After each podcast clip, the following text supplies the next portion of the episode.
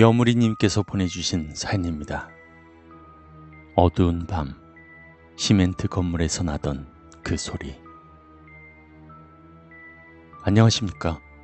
왓썹 라디오 사연 유튜브를 즐겨보다가 제가 경험한 이야기를 제보해보면 어떨까 싶어 이렇게 남기게 되었습니다. 만약 제 사연을 소개시켜 주신다면 앞으로도 제가 겪었던 그리고 제 친구들이 겪었던 여러 이야기들을 소개해 보고자 합니다.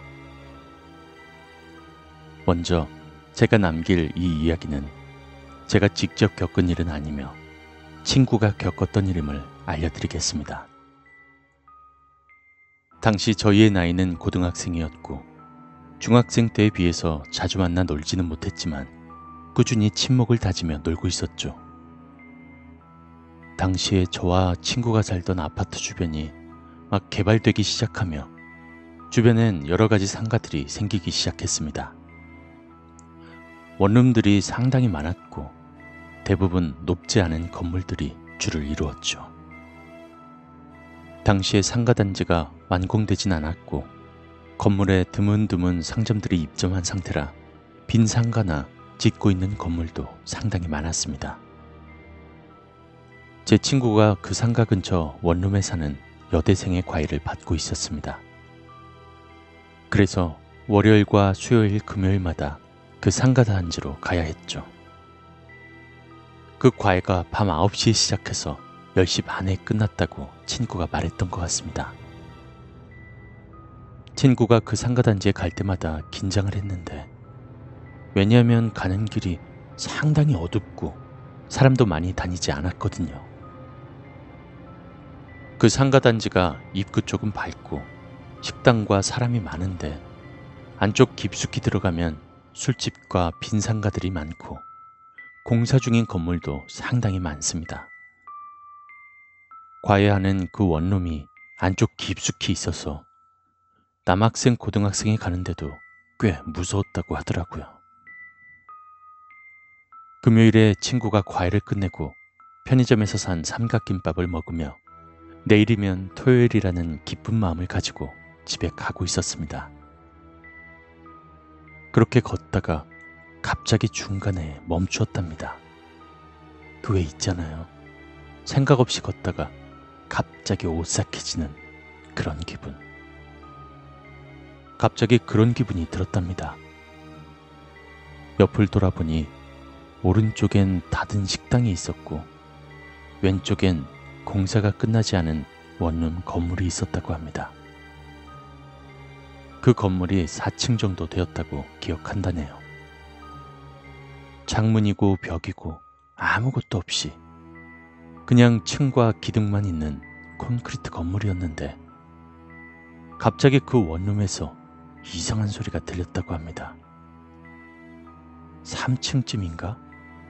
막 웃는 소리가 들리는데 그냥 막 웃는 게 아니라 끄끄거리고 희죽희죽거리는 그런 웃음소리가 들렸답니다. 그리고 10초 후에 나무 자재로 시멘트 바닥에 마찰하는 소리, 그런 소리가 났다네요. 잠깐 그곳을 응시하다가 생각해보니 뭔가 이상해서 저와 친구들이 있었던 단톡방으로 이걸 막 이야기했죠. 누구는 가서 확인해 보라는 말을 했고, 누구는 귀신이 아니냐 하는 이야기를 했는데, 점점 의견이 가서 확인해 보라는 식으로 굳어지는 거였습니다. 막 사진 찍어 올리라고 애들이 닥달하길래 그 친구가 한번 가볼까 하는 마음을 먹으려던 찰나. 대화에 참여를 하지 않던 한 친구가 한마디를 딱 던졌습니다. 가지 마라. 라고. 제가 그 단톡방에 있었으니 확실히 기억합니다. 친구들이 왜 그러냐, 궁금하지 않냐 하는 식으로 가지 말라고 말한 친구에게 이야기하고 있는데 그 친구가 또 딱딱하게 한마디를 던졌습니다. 이 오밤중에 불도 안 켜지는 시멘트 건물에 건물 3층에서 낄낄대고 있는 놈이 너희는 정상으로 보여? 다들 귀신 아니냐 그러는데 나는 이게 귀신보다 더 무섭다. 그러니 다들 말을 못 하더라고요. 친구는 이걸 보고 그냥 빨리 집으로 귀가했다는데 조금 다른 생각을 가지고 있었나 봐요. 그냥 밤에 남아서 작업하고 있던 공사 아저씨들일 수도 있지 않나 싶었답니다. 다음 주 월요일 학교 끝나고 바로 그 건물로 가서 철근 들어 옮기고 있는 아저씨에게 말을 걸었답니다. 여기 공사가 보통 언제까지 하냐고. 그러니까 그 아저씨가 하는 말이 보통 6시면 다 퇴근을 한다는 겁니다. 보통은 좀 더 길게 하는데 아무래도 겨울이다 보니 해가 금방 져서 일찍 퇴근한다고 하네요.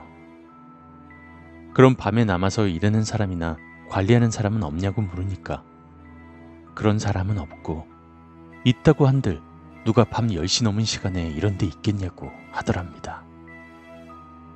그 이야기를 듣고 친구는 너무 무서워져 다시는 절대 혼자 가지 않고 선생님이 원룸 1층 현관에서 기다리고 냈다네요. 지금은 다들 대학생이 되었지만 친구가 지금도 궁금하다고 저에게 이 이야기를 가끔씩 꺼내곤 합니다. 친구가 그때 이야기를 할 때마다 항상 꺼내는 질문이 있는데요. 대체 그 사람은 누구였냐고, 사람이긴 한 거냐고, 대체 그곳엔 누가 있었던 걸까요?